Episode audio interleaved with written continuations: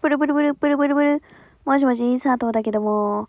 ということで、この番組は私佐藤がですね、あなたとお電話をするようにお話をしていく番組となっております。なっております。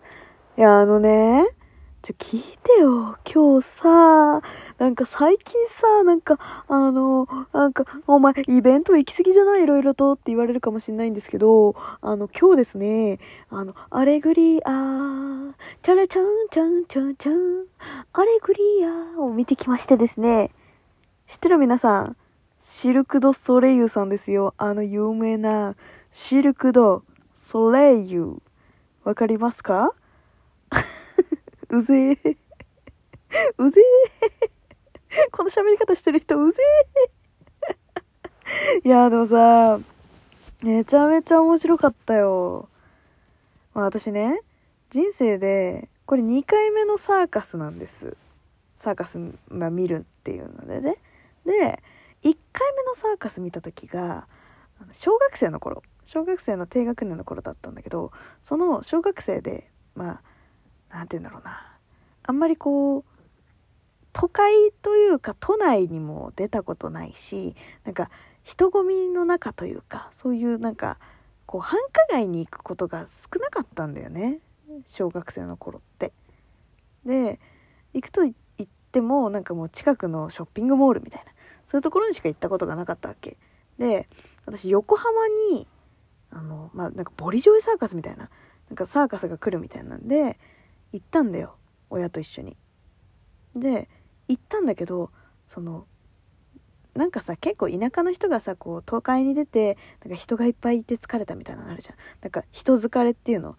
あれをしたプラスで横浜の横浜こんなこと言ったらさなんか横浜が常にそういう感じだっていう風に思われちゃうのも嫌なんだけどまあなんて言うんだろうな。やっぱ子供って背が低いし結構それに慣れてないっていうのもあるからっていう前提のもと聞いてほしいんだけどあの、まあ下水の匂いがね。多分ね特にするところの多分イメージがすごく強かったんだろうね。なんか私のさ住んでたところってさ結構その何て言うんだろうな。田舎の方だからそう。だから神奈川県でも田舎の方だからそういうどぶ臭いみたいなところって少なかったんだよね。ましてやその子供でさそういうとなんか裏通りみたいなとこ入んないじゃん。だから横浜のそのなんかこう裏通りのどぶ臭い感じっていうのが、まあ、横浜限らずさ都内の都内っていうかその繁華街のねそういうどぶ臭い感じが全然経験したことがなくてその1回目のサーカスってそのなんか疲れたしすごい臭かったっていう。もうその全くサーカスと関係ないなんていうのもう感想しかなくて正直。だから2回目のねこのシルク・ド・ソレイユもう絶対に記憶に残しておこうと思って。うん。まあ案の定ねしかも何て言うんだろう。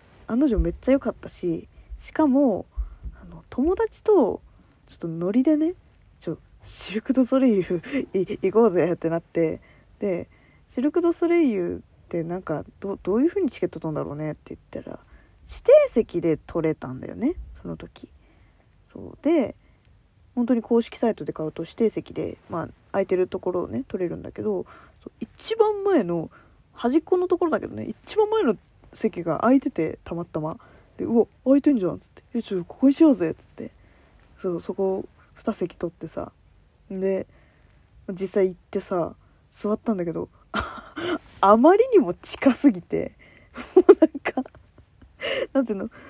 なんか物が降ってきたりとか人が落ちてきたりするんじゃないかってもう。ドギマギ。ドギマギしちゃった。でもね近いからこそいいところももちろんあったしそう。まあこれはねうん。まあいろんな角度から見るのがいいのかなとは思うんだけどそう。それもあったし。でもあとねなんか私のサーカスの勝手なイメージは何て言うんだろうなこう。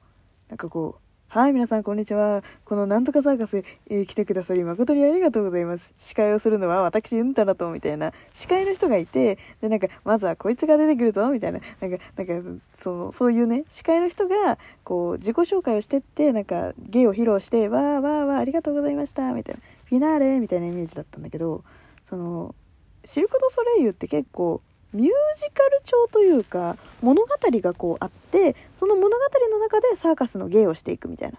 そういう感じなんだよね。だからすごくこう舞台を見てるような本当にショーを見てるような感じでサーカスっていう感じではなかったんだよね。っていうのもあるんだけどなんかそのてっきりねシルク・ド・ソレイユってこうなんか舞台の合間にこう流れであのサーカスのこう芸をしていくみたいな。そういう感じだと思ってたんだよね勝手に。よく考えればさサーカスなんてさすっげえさなんていうの？もう人並み外れた能力の人たちがね まあそれは人並み外れた能力じゃないんだけど 努力の賜物でなってんだけどなんかその芸をこう本当に死と直面してるぐらいのすごい技を披露していくわけじゃん。だからその流れ作業でできるような技じゃないんだよね。そう。それをあのなんかすっかり頭の中から私は失念していてそう。改めてそのサーカスを見た時にこうやっぱりこうなんていうの？なんとなくの流れが始まってでもそのなんか舞台パートみたいな。そこが終わってからこうまあ音楽と一緒にねこう例えば棒が出てきたりとか空中ブランコが出てきたりとかしてそれでこうやっぱり技をね披露するっていう風にまあ流れ的になるんだけどそのやっぱりこう舞台パートの後のその技を披露するっていう瞬間に結構ねピリついた雰囲気になるのよ。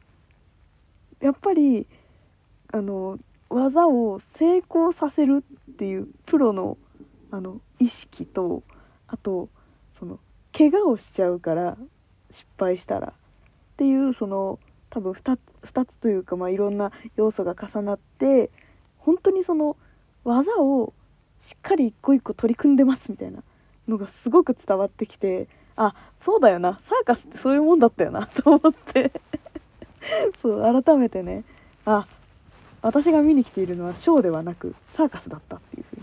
なんかこう逆に思ったっていうのがあったんだけどそうすごいいやでもクオリティがやっぱりもう段違いというかまあサーカスをね見たのが私が小学校低学年だったっていうのもあるけどやっぱり段違いに良かったって言えるんじゃないかなっていうぐらいの比べる対象がさもう横浜のドブと化してしまったからね。もう全然 全然もう私の言葉に信憑性もクソもうんちもないんですけど。そうなんですよ。そうだけどね。うん。すごい良かった。本当にびっくりしちゃうぐらい良かった。なんかもう思い出すのがあまりにもありすぎて。これも本当にもう1回でいいから見に行ってほしいね。シルク・ド・ソレイユは。っていうぐらい。うん。なんか芸もすごいしやっぱりこうみんなプロだから信頼し合った上でやってるじゃん。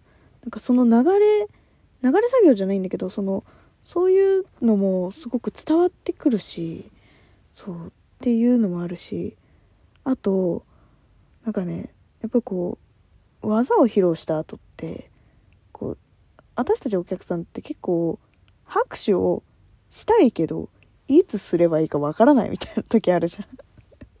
わかる？なんかそのああなんかその技を渡す瞬間にああ拍手したいけどいつ拍手すればいいか？まだ続く？あまだまだ技続く？あまだ技続くのか？じゃあまだまだ拍手しないでいいか？みたいな。あでももう終わる？あもう終わる？あじゃあ拍手した方がいいな。でもみんなしてないからどうしよう？みたいな。わかる？なんかそのさ拍手のさなんかこう駆け引きみたいなのあるじゃん？時々。あれがシルク・ド・ソレイユに関してはあのみんな終わった後にドヤ顔をして「はい拍手してください」っていうポーズを 取ってくれるからすごく拍手しやすかった。ある意味ね。そう。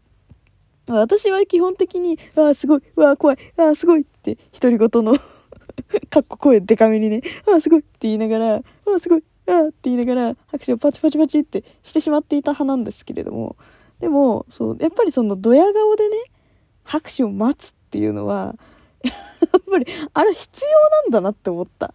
なんか、やっぱサーカスとか、ああいう、こう、芸物の中で、やっぱり、その、そういう、こう、はい、今ですよっていう。